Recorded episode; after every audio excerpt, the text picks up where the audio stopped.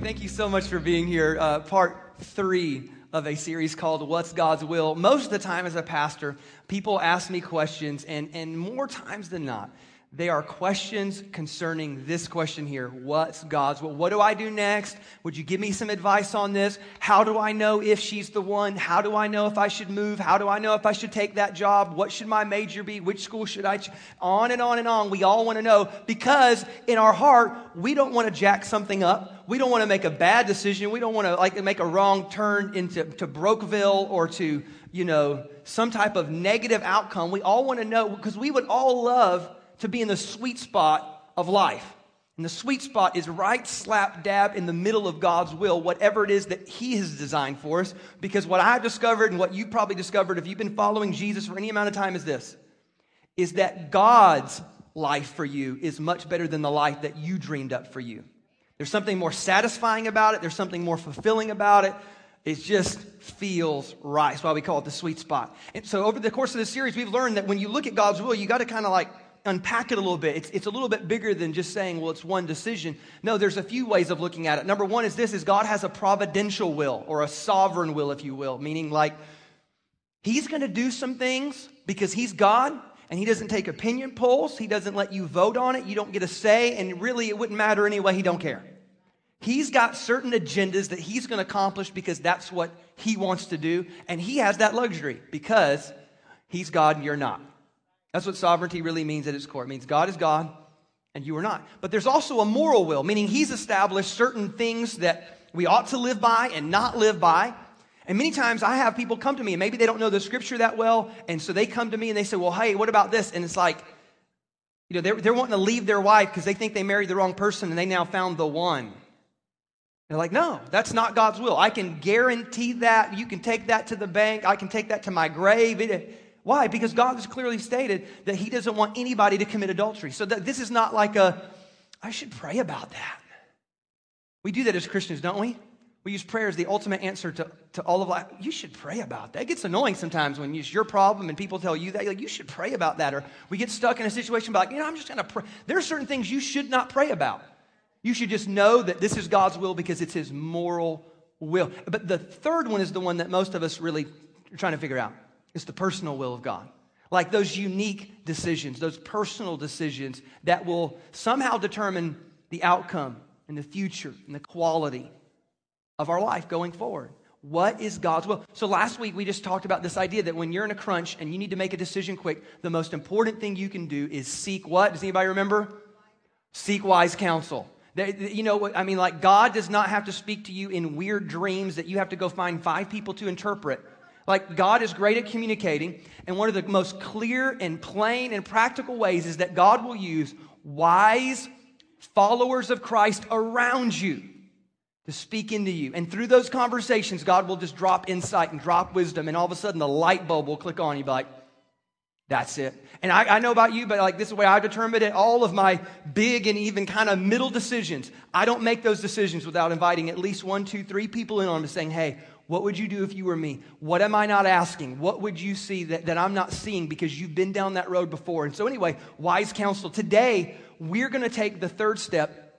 And, and, it's, and again, it's going to seem easy, so don't check out on me, because there's a right way and a wrong way to do what we're going to talk about today. But it's this. It's that the most obvious way that God speaks to us today is through, everybody say Scripture. Yeah, the most, okay, that was like, y'all need some Red Bull in you. Okay, let's try that again. The most obvious way that God speaks to us today is through, Scripture. Yes, through Scripture. God actually has written a very big book with very thin pages, so it all fits together nicely. He put, no, he didn't put chapter and verse in there, and he didn't make the thin paper. We came up with that. But he put all of his thoughts and insights, the narrative of his story of redemption, wisdom, principle, all packed together into what we call the Bible, or into Scripture. And God uses Scripture to speak to us more clearly than maybe any other way. And here's the problem that we all run into, is that, is that there's a right way to do that and there's a wrong way to do that, isn't there? And we know this because there are a bunch of weird, kooky people out there who have taken Scripture and done weird and kooky things. Like, for example, like I was just talking to a couple earlier. They were saying they were just watching a show on like churches that handle snakes.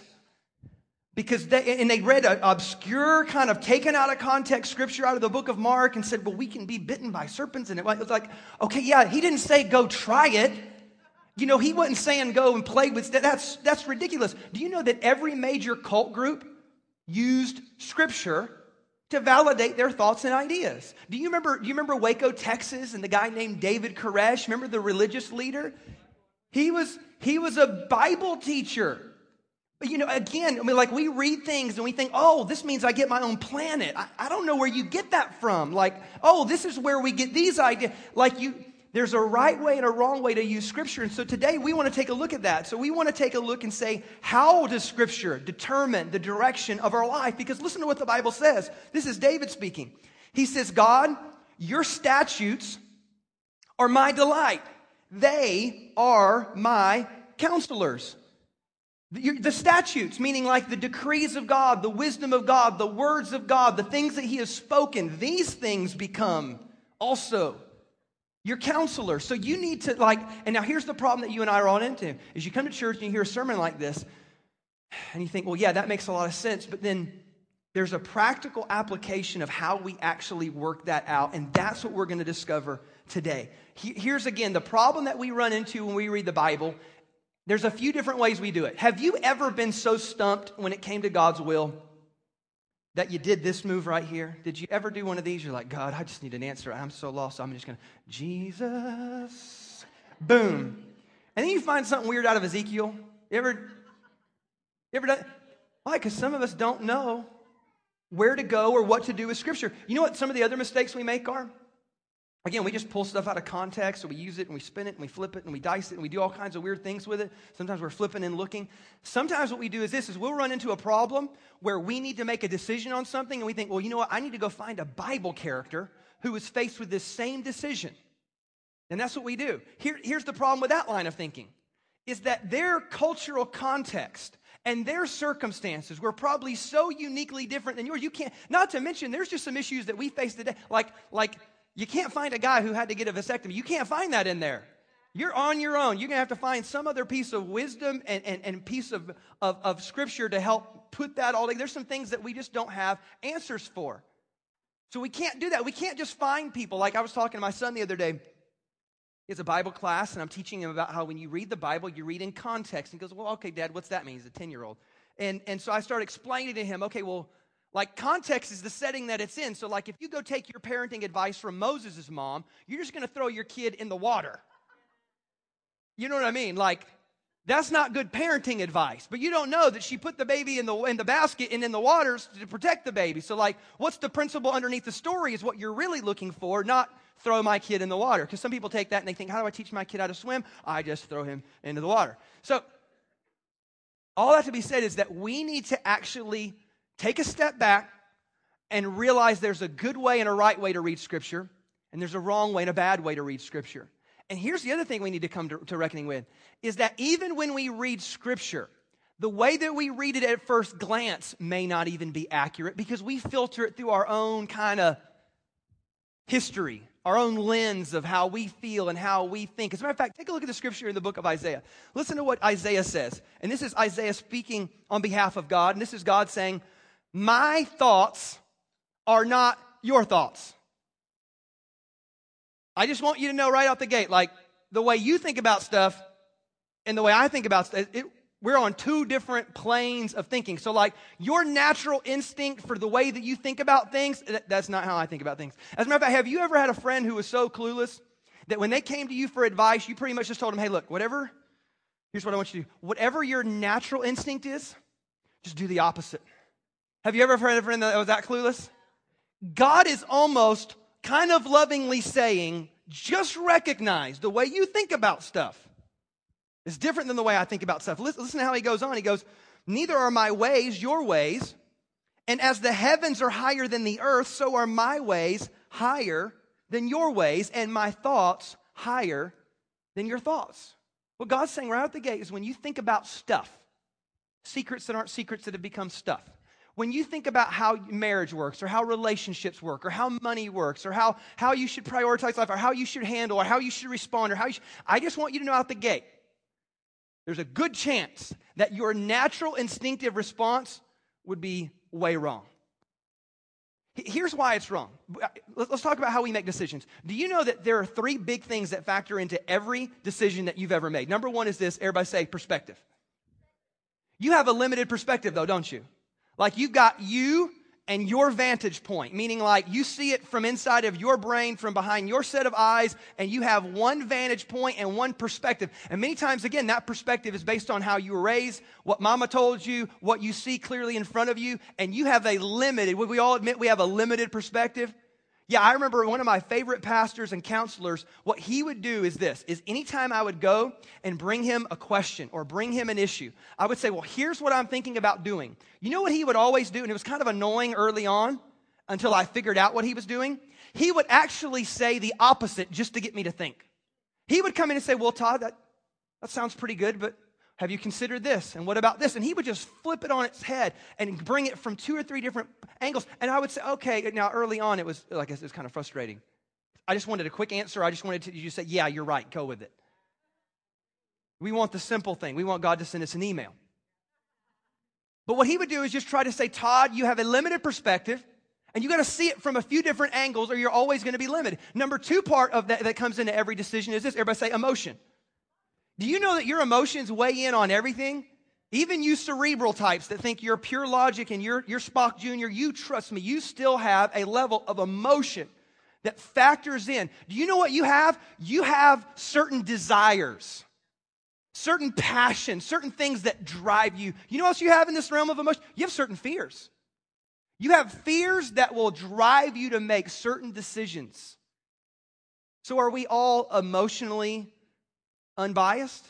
No, we're all emotionally engaged. And, and guess what? The, the certain decisions that have to do with family or children or money, they get super emotionally loaded. And the third part of, of everything is this, is outcomes. Don't you weigh out outcomes? You, th- these are pros and cons, people. You make the list. How many of you do that? How many make a list? When you got a big decision, you got a list on this side, this side, that. And here's what you're typically weighing out. You're usually weighing out outcomes, meaning like, well, if I go down this road, I'll have this, this, this, this, and this. But if I go down this road, I'll have that, that, that, that. And then we're like weighing out which one seems to be the better outcome. Here's the problem.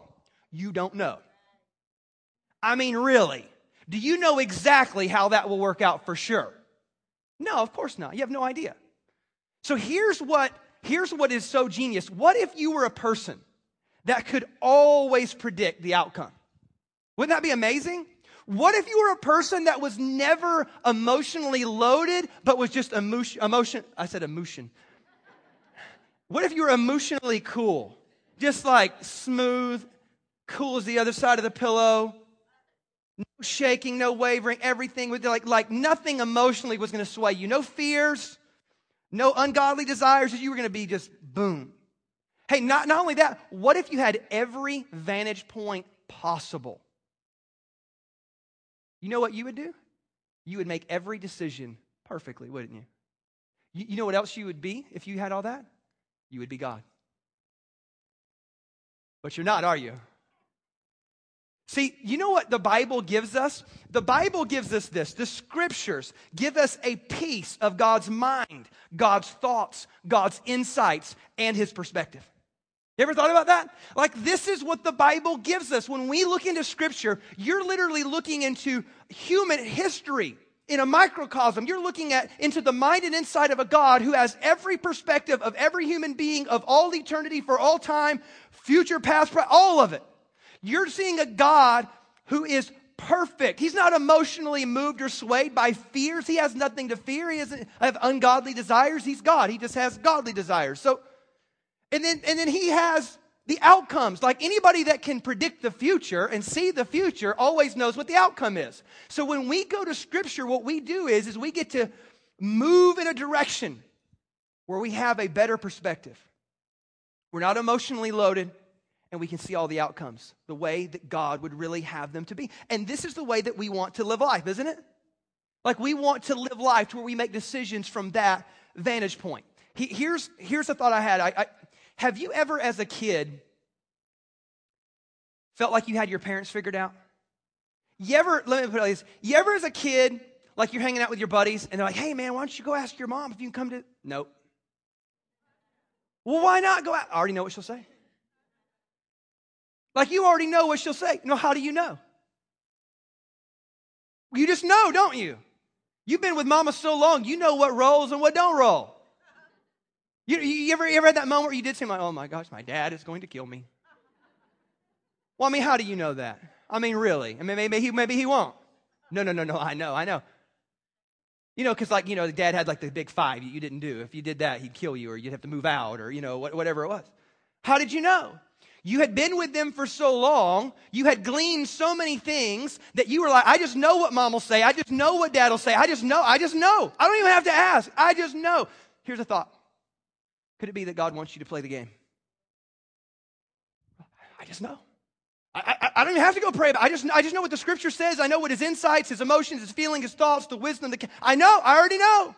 This isn't a, a, a prayerful issue. I mean, don't mean I want to pray just so I can talk to God and God can talk to me, but that, I don't need an answer on this. I just know. Parents, just so you know real quick, your, your kids are doing this to you right now. They're, they're figuring you out. I just wanted to prepare you for that. So like they're figuring out what mom's top five are, dad's crazy things are. They're figuring you out. So I just want to prepare you for that because the same way that you figured them out, your kids are figuring you out, but rather on a bigger picture, God's wanting you to engage in the game so that you can figure out, so you can say, no, no. I already know what my Heavenly Father would do. I already know what my Heavenly Father would do. You ever do that with certain people? Like I have certain like guys that I go to for certain type of counsel. So for example, when I have a financial issue, I go in my mind like, what would dad do? I just, I, I, okay, well, I already know. I already know what dad would do. I have I have a guy who's my, my favorite kind of like uh, marriage mentor. Like he's like the coolest husband. And I always think whenever I'm in a jam, or it, okay, when I'm not angry and I'm conscious, let's put it like that. Well, sometimes when you get angry, you lose perspective and thought altogether, don't you? This is why if you if you ever do studies, what you'll find is this, is that two really, really angry people, at the height of their anger, they lose brain function, right? You actually lose enough brain function to where you would be labeled a mentally handicapped or mentally retarded person based on the level of brain function that you use, which is why, have you ever been in a raging fight with your spouse where you're both angry? How did that turn out? You put that together. Okay. So so when I'm thoughtful, though, the point is this. I have a husband, the guy that I go to, and I just think, well, what would he do? Because he's the best husband that I know, and I know he would handle it like this, or he. This is what we do. And God wants us to use the scripture so that we can tap into his thought, his insight, his wisdom, and his counsel so that we can drop back and eventually say, well, I just know what God would do. I don't have, you know, because because again, we don't want to, some of us are so goofy about things is that we will, again, we will be like, well, I was watching this T V show and the girl on the T V show was named Jennifer and I just met that girl named Jennifer, so I think that means I'm supposed to call her. Don't we think God can do a better job of communicating us with that? We're like, hey, did you see that? The license plate had the last three digits of, of his phone number, so that definitely means I should call him. I mean, like, we, we get into some of these weird and goofy things, but God actually wants to use Scripture to communicate clearly. Listen to what Paul says. Listen to this. In Romans chapter twelve, verse two, he says it real clearly too. He says, do not be conformed to the pattern of this world, but be transformed by the what? By the renewing of your mind. Didn't God say, I don't think like you think? My ways are not your ways? Well, what the Scripture teaches, though, is that through Scripture we can begin to glean from his thoughts and his ways. And Paul's saying is when you do that, that is the renewing of your mind, then, everybody say then, and really only then, will you be able to test and approve what God's will is. How many of you want to know what God's will is? You know how you do it? You start moving in a direction to where your thoughts become more like his thoughts and your ways become like his ways, so that one day you're like, I, I already know. I just know what he would do. I know what, I'm not talking about a W W J D bracelet either. Those went out ten years ago now, I think.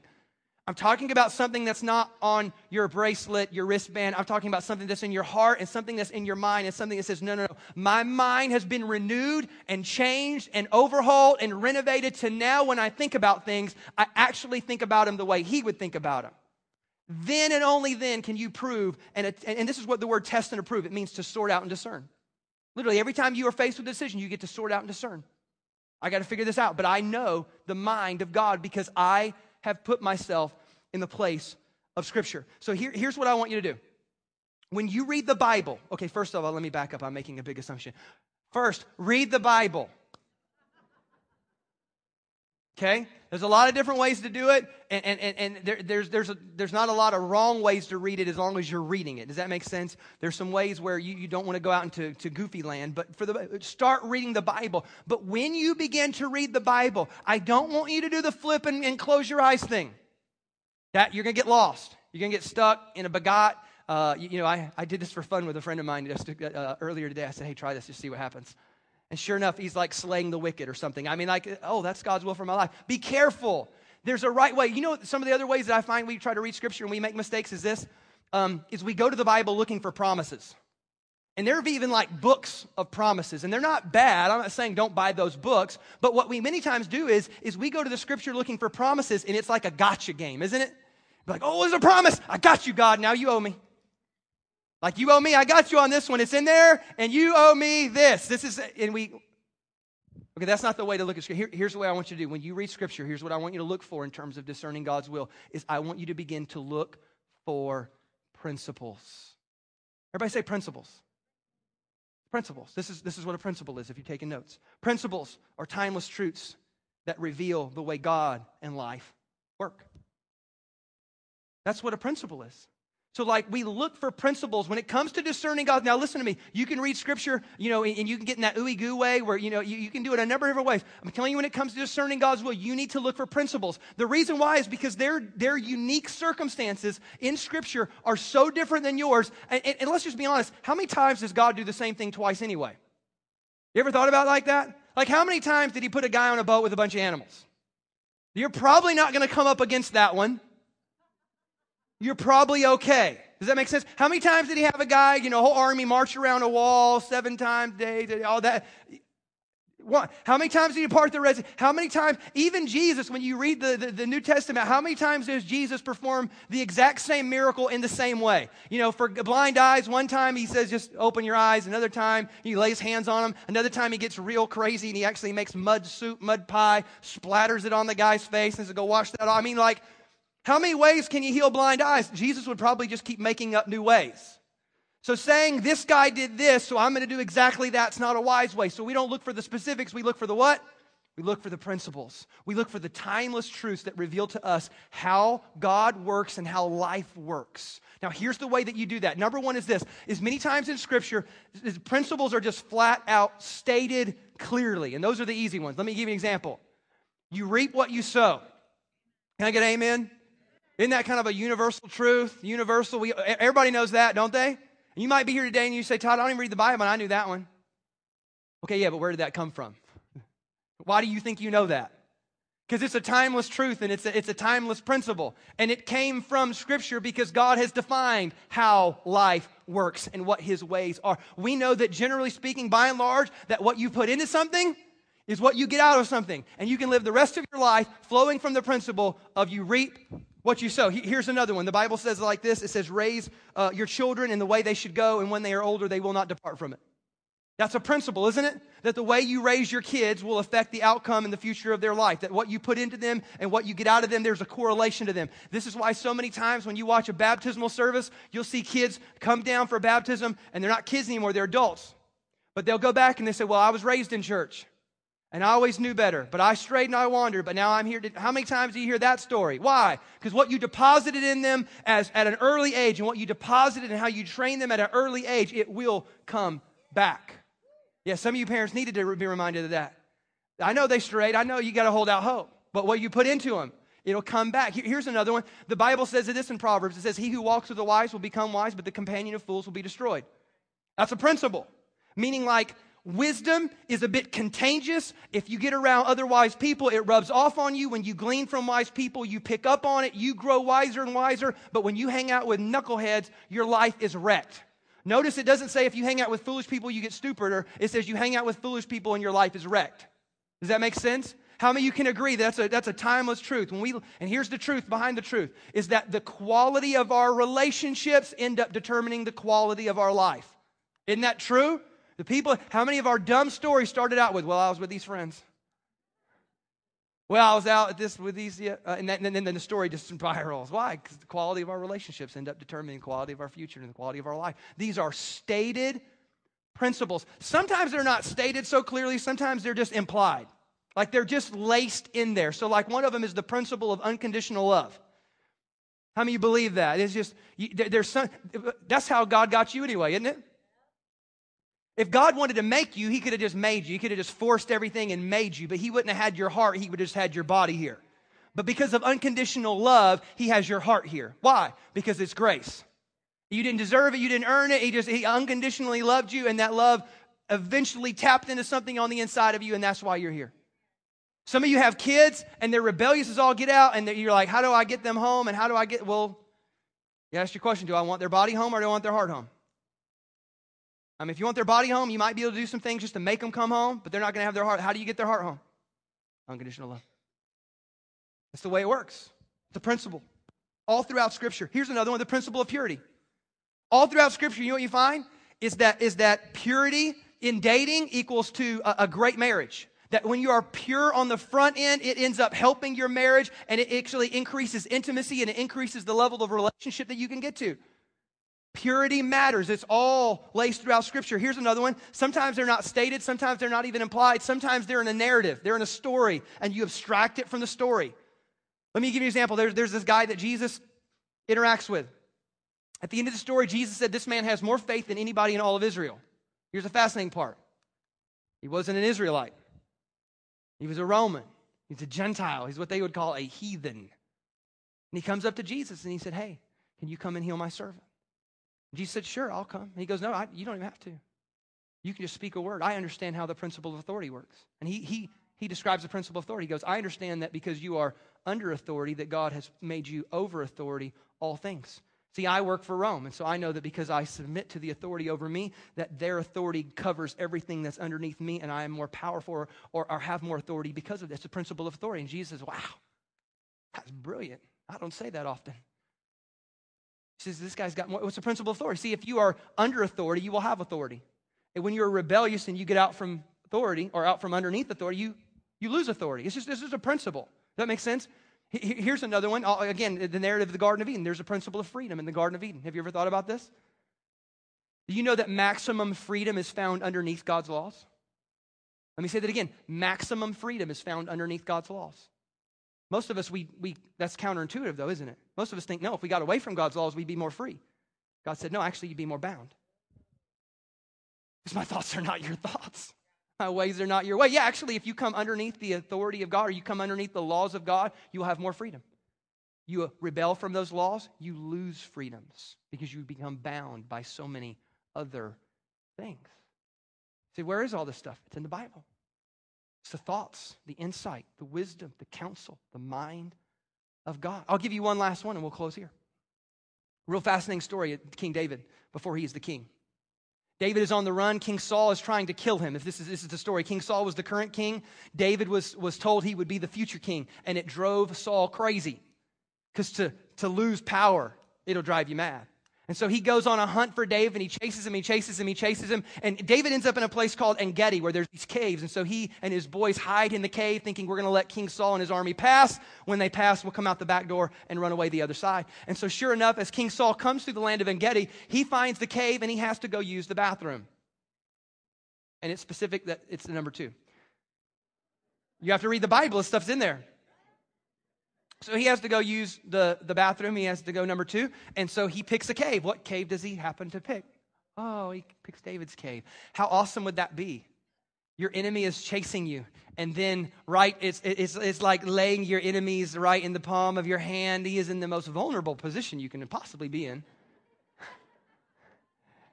And you know what all of David's men say? Look what the Lord has done for us. That's where that song, this is the day, this is the day. That came from that. No, I'm just kidding.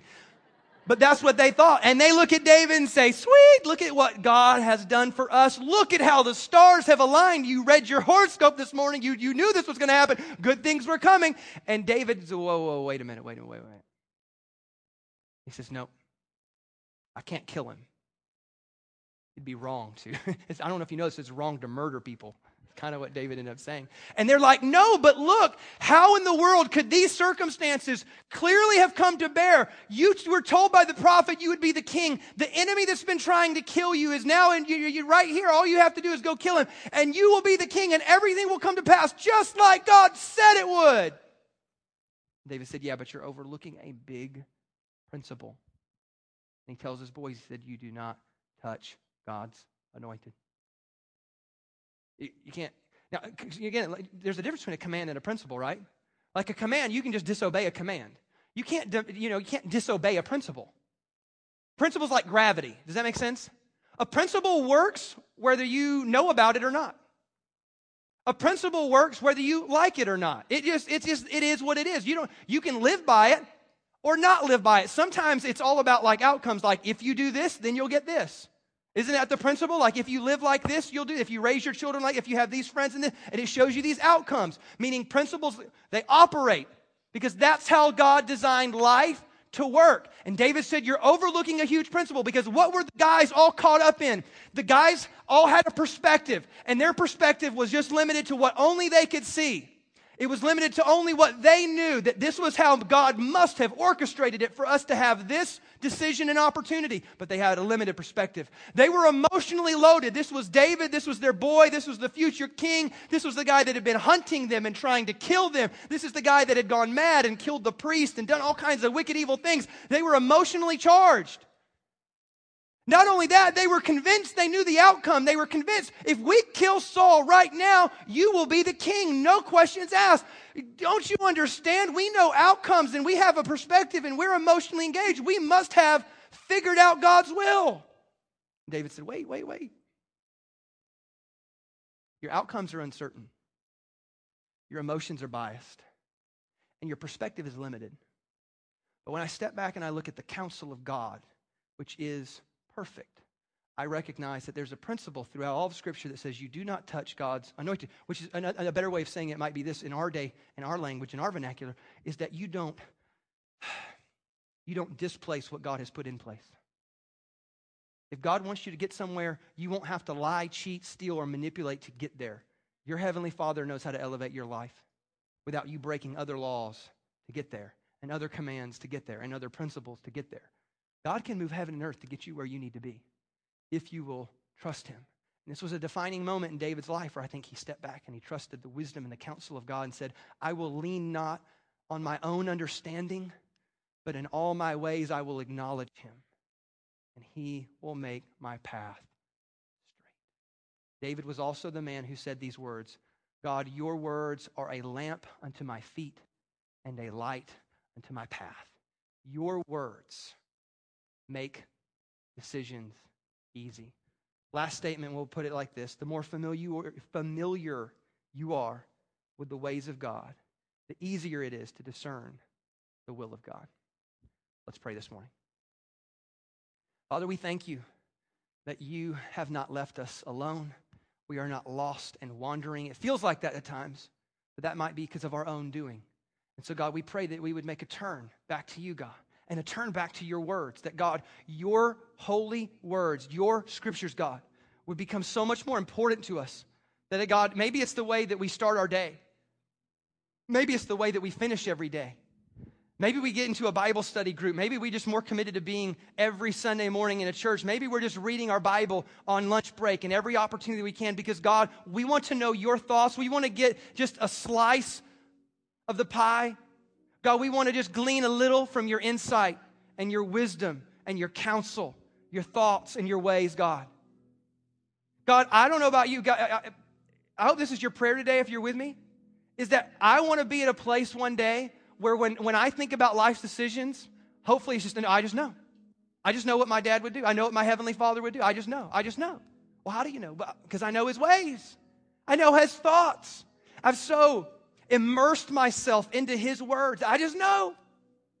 It's not a thought. It's not a question. It's not a debate. I don't even need to go pray about that. That's how simple. I want to go pray so I can spend time with him, but I don't need to pray about that. I already know what the decision is because I know what his moral will is and I know what his principles are. I, I just know. See, and when you know the ways of God, sorting out the will of God, it gets so much easier. And when you find yourself in the ways of God and the will of God, you find yourself satisfied. You find yourself fulfilled. You find yourself in the sweet spot of life. I think that's what Jesus was referring to when he said, I came that you might have life and life more abundantly. So, Father, we, we're in here today wanting your will to be done in our lives. God, help us to know you. Help us to know your ways. God, as we search the scriptures, speak to us and help us to see what we didn't see before. Help us to glean what we didn't know was there. God, help us to know you, God. That is our prayer in Jesus' name. And we all said, amen. Yeah, can we give the Lord a